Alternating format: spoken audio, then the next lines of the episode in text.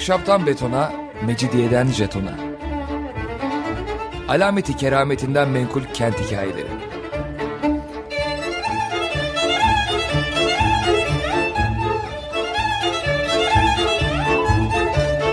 Hazırlayan ve sunan Pınar Erkan.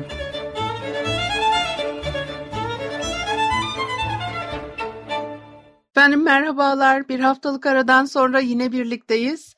95.0 frekanslı açık radyoda ahşaptan betona, mecidiyeden jetona tam şu anda başlamış bulunmakta. Anlatıcınız ben Pınar Erkan. Elektronik posta adresim pinarerkan.yahoo.co.uk e, Bugün 19. yüzyılda salgınlar e, üzerinden giderek salgın hastalıklar İstanbul'daki e, e, düzen, e, şehrin nüfusu, şehrin neresinde kimler yaşıyor bunlarla ilgili bir e, tıp insanının e, gözlemlerini size aktarmak istiyorum. E, İstanbul'daki Fransız Hastanesi'nin başhekimi 1841 senesinde İstanbul'a geliyor 1844-48 yılları arasında Meclisi Tahaffuz'un Fransa delegesi olarak görev yapıyor. Tahaffuz Meclisi bunlar önemli. Çünkü 19. yüzyılda İstanbul'da salgın hastalıklara karşı e, çabalar var. E, bir kere karantina yöntemi uygulanmaya başlıyor. Çok uzun zaman oldu değil mi? Salgın hastalıklarla ilgili bir şey konuşmadık. Ama belki bugün biraz vakti 19. yüzyıl İstanbul'da e, misyoner faaliyetlerinin e, çok üst düzeyde olduğu bir e, dönem. E, bir o rahat ortam buluyorlar. Batı'yla e, ilişkilerin encamı, e, gidişatı ve biçimlenişiyle birlikte çok rahat ediyorlar İstanbul'da. Her ne kadar Osmanlı hükümeti, saray e, tavır da koysa, bir takım şeyleri zorlaştırmak için elinden geleni de yapsa, veya elinden geleni ardına koymasa demek daha doğru olabilir. Şimdi e, şehirde hem e, işte misyonerlik faaliyetleri devam ediyor hem sağlık hizmetleri çünkü o e, misyonerlerin e, kabul görmelerini sağlayan e, yollardan bir tanesiydi verdikleri sağlık hizmetleri. Bir diğeri de eğitim e, konusunda verdikleri hizmetler. Bu konularda boşluk var. E, onlar da bundan faydalanıyorlar. Şimdi e, dolayısıyla Verolo e, hem başhekimlik yapıyor hem de kolera ile ilgili e, çalışmalar yapıyor. Bunun için de ödül almış. E, Kırım Savaşı döneminde yaralı Fransız askerlerin tedavileri için işte çalışmış. Ee, sonra da 1859 senesinde de İstanbul'daymış yine. Oldukça uzun süre şehirde kalıyor. 1860 yılında da Marsilya'da ölmüş. Ee, kolera hakkında bir hekim olarak çok sayıda çalışma yapıyor. İşte ödül aldığı Fransız makamlarından şeref nişanı aldığı çalışmaları da bunlar. Ee, o çalışmaları yaparken de İstanbul'un nüfusu, iklimi, Boğaz'da esen rüzgarlar, Boğaz'ın su sıcaklık değerleri, efendim e, Osmanlı ülkesindeki depremler hakkında çalışmalar yapmış ve e, tıp gazetelerinde de e, yazılar yazmış. E, seviyorlar böyle şeyleri yabancılar. Bizimkiler açmış ağzını armut gibi bakarken. E, bir kere önce bir tarif ediyor tabii. İstanbul ve varoşları denildiği zaman Boğaz'ın Karadeniz tarafındaki girişinden Marmara'ya, e, çarpışan kayalardan adalara, diğer taraftan da Yedikule'ye kadar olan bölge e, akla geliyor. Geniş bir yerleşim alanı, e, e, daha iyi bir şekilde Antik Ninova şehrinin alanıyla mukayese edilir ki İbrani peygamberlerine göre bu şehir Dicle'nin her iki yakasından 20 fersahlık bir e, alana yayılmış. Gerçekten de çok dolan başlı bir yapısı olan Boğaz 91 e, kilometrelik bir saha ortaya çıkarıyor ve bu saha iki şehri, altı büyük varoşu, 40 kadar e, köyü ihtifa, e, ihtiva ediyor diyor. e, nüfusun bu kadar geniş bir alanda birkaç gruba ayrılması, gezginlerin de ona göre yazılarını yazmalarına, çalışmalarını yapmalarına neden olmuş. Örneğin Spon e, 1675'te İstanbul'un nüfusunu 700 bin kişi olarak hesaplamış. Aradan bir yüzyıl kadar zaman geçiyor. Olivier İstanbul'un nüfusunu sadece 500 bin olarak tahmin etmiş. E, bu sayı 1809'da başka bir, e, bir elçilik ateşesi tarafından e, kabul edilmiş. Fakat Suriçi ve iki büyük banliyö Pera Galata için doğru bir rakam olabilir diye sayılıyor. İşte böyle seyyahlar yazılarında da çeşitli tahminlerde bulunuyorlar şehirle ilgili. Ee, yine Fransız elçisi 1815 yılı için İstanbul'un Avrupa yakasının Yedikule'den Tarabya'ya kadar olan bölgesinin nüfusunu 597 bin kişi olarak hesaplamış. O da hep bir merak konusudur ya İstanbul'un nüfusu kaçtı geçmiş dönemlerde. İstanbul'da tüketilen yıllık su ve un miktarı üzerinden e, bu rakamlar elde ediliyor. Ben size başka programlarda e, bunları e, nasıl hesapladıklarını da anlatmıştım. 1848 yılında yine bu bölgede yaşayan yabancıların 626 bin kişi olduğu hesaplanıyor. Diyor ki o zaman da aslında baktığınız zaman coğrafyacıların e, tahminleri Osmanlı İmparatorluğu'nun başkentinin nüfusunun 500 bin e, kişi olarak ifade edilmesi sadece Suriçi limanı çevreleyen semtleri aslında bize anlatıyor. İstanbul'u o sınırların daha geniş bir alanı kapsayan dış çeperinde ele almak lazım. 19. yüzyılda kolera salgını şehirde etkili oluyor. Kolera ilk defa bu yüzyılda çıkmış değil ama 19. yüzyılın daha geçmiş yüzyıllara göre daha farklı etki yaratmış bir hastalığı olarak karşımızda. Salgınların meydana çıkışında ve etkilemelerin nasıl olduğuyla ilgili tartışmalarda hem nüfus dağılımı hem de insanların nasıl hayatlar sürdükleri e, önemli hale geliyor. E, şehirde de çok dengesiz bir dağılım söz konusu diye düşünüyorlar. Sadece şehir içinde, banliyölerde, e, köylerde değil, Boğaz'ın bir yakasından diğerine de değişiklik gösteriyor. Anadolu yakası Avrupa yakasından 7 kat daha az nüfusa sahip olarak değerlendirilmiş 19. yüzyılda. Nüfusun 5'te ikisi yerleşim alanı 186 hektar olan Üsküdar'da toplanmış. Anadolu yakasının nüfusunun geri kalanı 18 köye dağılmış. Ve bu 18 18 köyde de neyse bir dilim dolanıyor ama 18 köyde de nüfus ortalaması 2000 civarındaymış. En büyük kısmı nüfusun Avrupa yakasında bir taraftan Halic'in çevresinde bir taraftan da Boğaz boyunca uzanan 22 e, köye dağılmış durumda. Ee, e, şehrin nüfusunun yerleşik olduğu o kısımlardan dikkat çeken bir yer var. Ee, üretim, ticaret, e, idare ile ilgili e, işlerin e, gerçekleştirildiği e, Suriçi, e, Altı Banliyö, Eyüp, Asköy, Kasımpaşa, Pera, Beyoğlu, Galata, Tophane. Zaten tarihi yarımada ile beraber işte karşı tarafta da tarihi yarımadanın dışında olmakla beraber e, önemli e, etkinliklerin devam ettiği, ticari etkinliklerin devam ettiği e, bölgeler e, bunlar. O 6 banliyönün nüfusu yaklaşık olarak 250'de 4 bin olarak hesaplanmış. Ee, yine e, nüfus yoğunluğu e, değişim gösteriyor. Eyüp Kasımpaşa, Tophane'nin sakinleri neredeyse sadece Müslümanlardan oluşuyormuş. Hasköy'ün e, nüfusu Yahudilerden oluşuyor. Orada biraz Ermeniler var, Rumlar var, biraz Müslüman da var. Pera, Galata, orta kesiminde daha çok Frank mahalleleri var. Yani e, işte e, Frank mahalleleri dediğiniz Avrupalı Hristiyanları, yabancıları kastediyor. O mahallelerin etrafında Katoliklerin neredeyse tamamı çok sayıda Rum, Ermeni, Müslüman ve Yahudi yaşıyor burada. Ee, Müslüman mahallelerde bahçelerle çevrilmiş evler ve alçak olarak e, tarif ediliyor.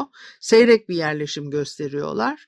Reayaya ait olanlar birbirinin üzerine yığılmış gibi daha çok bitişik nizam karşımıza çıkıyor. Dolayısıyla da daha sıkı bir e, nüfusa sahip. Demek ki onlar o kadar fazla bahçe içinde oturmuyorlar. Frank mahalleleri en kötü koşullara sahip e, ikametgah e, alanıymış. Sokaklar dar, daha yüksek, daha fazla insanı barındıran evler e, birbirlerine son derece yakın. E, Eyüp Kasımpaşa'nın sakini tek başına ortalama 30-40 metrekarelik bir alanı e, işgal ederken bu alan Pera Galata'da sadece 12 ila 18 metrekareymiş. E, altı banliyö dedik. Limanın etrafının üçte ikilik e, kısmını e, şehir olarak ifade edilen kesimde geri kalanı meydana getiriyor. E, e, böyle mesela diyor ki altı banliyö bu görkemli havzanın etrafında küçük vadiler ve tepeciklerden oluşan bir çiçek zinciri ortaya çıkarır. Birbirine karışan binbir şekilden ve renkten oluşan veya bahçelerin gölgelerinde kaybolup giden bu evlerin manzarasından daha güzel bir şey yoktur. E, üst sınıf e, tepelerin üstünde yaşamayı tercih ediyor. Deniz seviyesinden e, 100 metre kadar yükseklikte tepeler. Tabii hava daha kuru.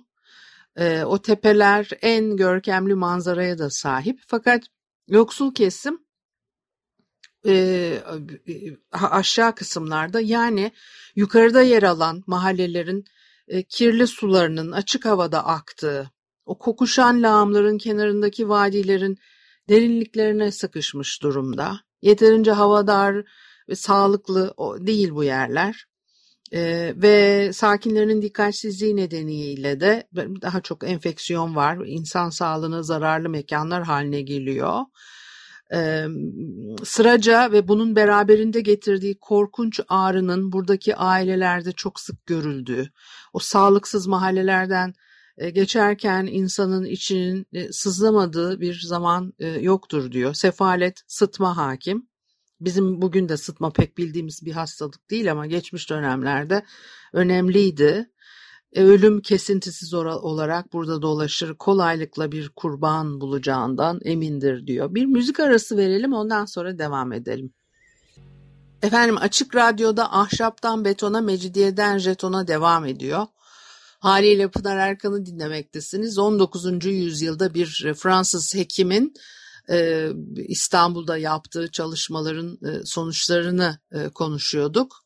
Nüfus üzerinden daha çok gidiyordum çünkü Fransızlar, İngilizler, Almanlar her şey kayıt altına alınmış 19. yüzyılda. Sadece İstanbul'da da değil Anadolu'yu geziyorlar ve, ve İngiliz arşivlerinde karşılaştığım bazı belgeler beni şoka uğratmıştı birkaç yıl önce çalışmak için gittiğimde.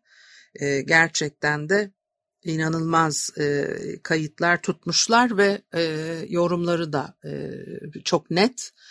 E, nasıl e, memleketi nasıl paylaşacaklar? Kim e, karakteristik olarak nasıl bir tavır ortaya koyuyor? İşte Ermenilere bir şey söylemiş Rumlara bir şey söylemiş Türklere bir şey söylemiş nüfus yoğunlukları nerede kim yaşıyor neyle geçiniyorlar yeraltı zenginlikleri ne var maden olarak işte tarım ne falan ne ve İstanbul'da da ilgili çok net e, kayıtlar tutmuşlar.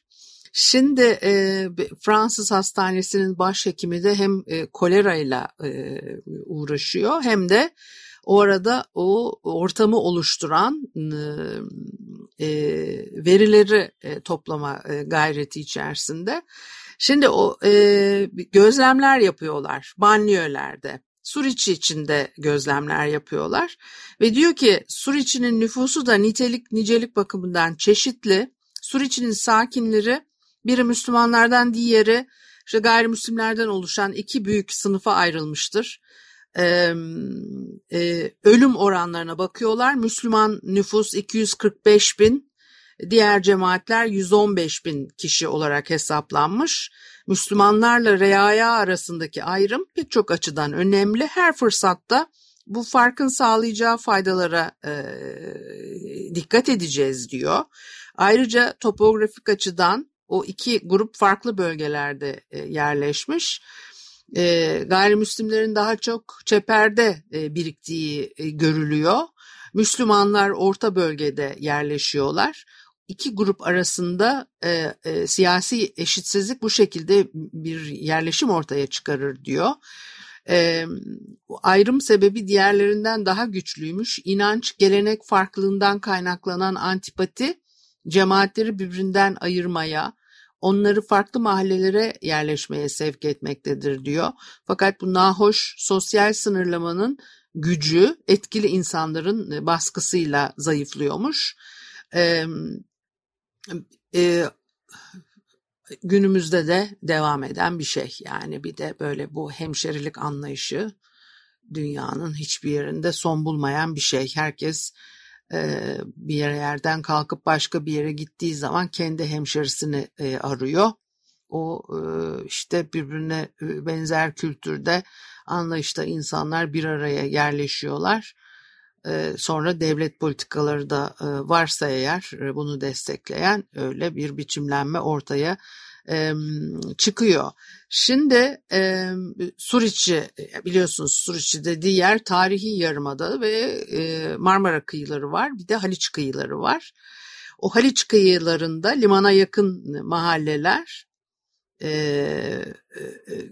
e, Marmara kıyılarında e, e, yine mahalleler var tabii. Bir de e, işte o e, iki kıyının ortasında kalan Ayasofya'dan Edirne Kapı'ya kadar mahalleler var. Orta kesim oldu olarak nitelendirilen yerlerde daha çok Müslümanlar ve Türkler yaşıyor. Ve bir kuşak gibi hani bakıyorsunuz aslında gayrimüslimlerin yaşadığı mahalleler sarıyor. Müslüman mahallelerine. O e, kıyılarda toprak seviyesi biraz daha düşük. E, yüzeyde hafif eğim var. O toprak etrafta bulunan tepelerin e, sularını alıyor. E, e, kıyıda baktığınız zaman da evler daha sık yerleşiyor. Hatta Haliç tarafından surları da aşarak denize doğru yayılıyorlar. O mahalleler en nemli, en pis e, mahalleler. Limana paralel ve az çok dik yamaçlarla Altıtepe'ye doğru uzanan uzun bir e, plato var. E, orta e, bölge tarihi yarımada da. Bir de böyle bir işte eliptik bir şekle sahip şehrin güneybatı köşesini oluşturan ikinci bir plato. Ondan sonra da 3 kilometre uzunluğunda 8 ila 900 metre genişliğinde bir merkez vadi. O vadinin e, batı kısmı yani e, kara tarafı geniş bahçeler içinde yani sur duvarlarına e, yakın kısımda geniş bahçeler e, var. Bir de Valide Sultan tarafından yaptırılan sivil e, hastane Bezmi Alem Valide Sultan Vakıf Reba Hastanesi'ni kastediyor. Orada da güzel bir çayır varmış. E, e, Rumlar daha çok Haliç kıyılarında ve Yahudiler e, yaşıyor. Marmara kıyılarında güney tarafta Ermeniler var daha ziyade. Bir de e, bütün işte sur boyunca e, yerleşikler Edirne Kapı, Sarmaşık, Topkapı, Silivri Kapı, Sultanahmet Edirne Kapı arasında Kara Gümrük, Keşmekan mahallelerin daha merkezi yerlerinde Müslümanlar çok. Buralarda da biraz gayrimüslim de yaşıyor. Müslümanlar dedim ya tarihi yarımadanın e, daha çok orta kesiminde diyor ki nüfusun dörtte biri e, Haliç kıyılarında, sekizde biri Marmara kıyılarında yaşarken büyük bir kısmı orta bölgede. Ee, ve 768 hektar kadar bir alandır burası diyor. Ee, böldüğün zaman kişi başına 41 metrekare düşüyormuş. Fakat bu bölge büyüklüğü 20 ila 40 e, e, hektar arasında değişen geniş ıssız araziler, çimenlik bahçeler içeriyor. O ıssız bölgenin alanını çıkardığın zaman halkın kullandığı alan 661 hektar tarihi yarımadada bir kişiye 35 metrekare alan e, düşüyor. Aman efendim 41'den 35'e düşmüş. Nüfus ile e, meskun olduğu alan arasındaki ilişkiyi e, kuzey kıyılarında ve güney kıyılarında kalan iki bölgeye uyarladığınız zaman kuzeyde kişi başına 21, güneyde 19 metrekarelik bir alan düşüyormuş. E, Suriç'indeki nüfus yoğunluğu açısından olaya baktığınız zaman kıyı bölgelerinde yer alan mahallelerin e, Müslüman reaya nüfus yoğunluğu merkez mahallelerinden üçte bir oranında daha fazlaymış. Bu bilgiler 19. E, yüzyılı için e, bir resim çiziyor bize. Aynı şekilde o yoğunluğun Marmara kıyılarında Haliç kıyılarına göre onda bir oranında daha yüksek olduğu da görülüyormuş. Nüfusun en yoğun olduğu mahalleler kuzeyde Balat, Fener, Cibali, Unkapanı o çizgi. Güneyde Marmara kıyılarında Kumkapı, Yenikapı, Langa, Samatya gibi devam ediyor. Merkezde ise Topkapı, Edirne Kapı, Silivri Kapı, Karagümrük, Mahmutpaşa, Bedesten, Sultan Mehmet, Sultan Süleyman gibi mahalleler. O mahallelerin koleraya en çok kurban veren yerler e, e, olduğunun da altı çizilmiş. E, Boğaz'da Avrupa yakasında 22 köy varmış.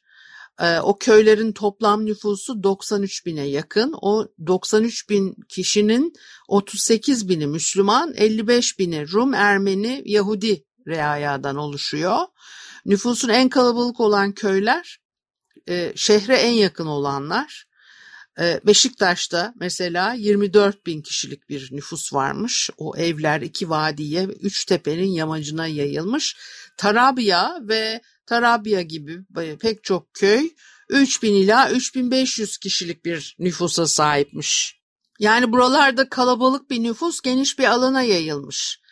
Ee, ölüm oranı da mahallelere göre farklılık e, gösteriyor. Mesela Frankler içinde Saint Pierre, Saint Marie, Saint Antoine'ın cemaatlerinin e, ölüm oranı ortalama 42 kişide bir olarak kaydedilmiş. E, ne zaman? 1845, 46 ve 1847 yıllarında. E, Frank cemaati ölüm oranının en yüksek olduğu cemaatlerden e, biri o zamanlarda. Tarabya bölgesinin kayıtları aynı senelerde bu bölgede sadece 118 119 kişide bir kişinin öldüğünü ortaya e, koyuyor. E, e, İstanbul'da genel ölüm oranı hemen hemen Londra'daki gibi 40'ta birmiş. Benziyor rakamlar birbirine diye e, ortaya koyuyorlar. Bir de şimdi ben hani bugün o kadar zaten az bir şey kaldı bitireceğiz birazdan ama e, salgın hastalıklardan e, ve etkileri ayrı konu da e, gayrimüslimlerin daha çok ölmesi de e, karşımıza gelen konulardan bir tanesi. Yani tabii bu bilgiler, elde edilen veriler ne kadar sağlıklı bilmiyorum ama yine yabancı kaynaklardan e, gelen bilgiler bunlar.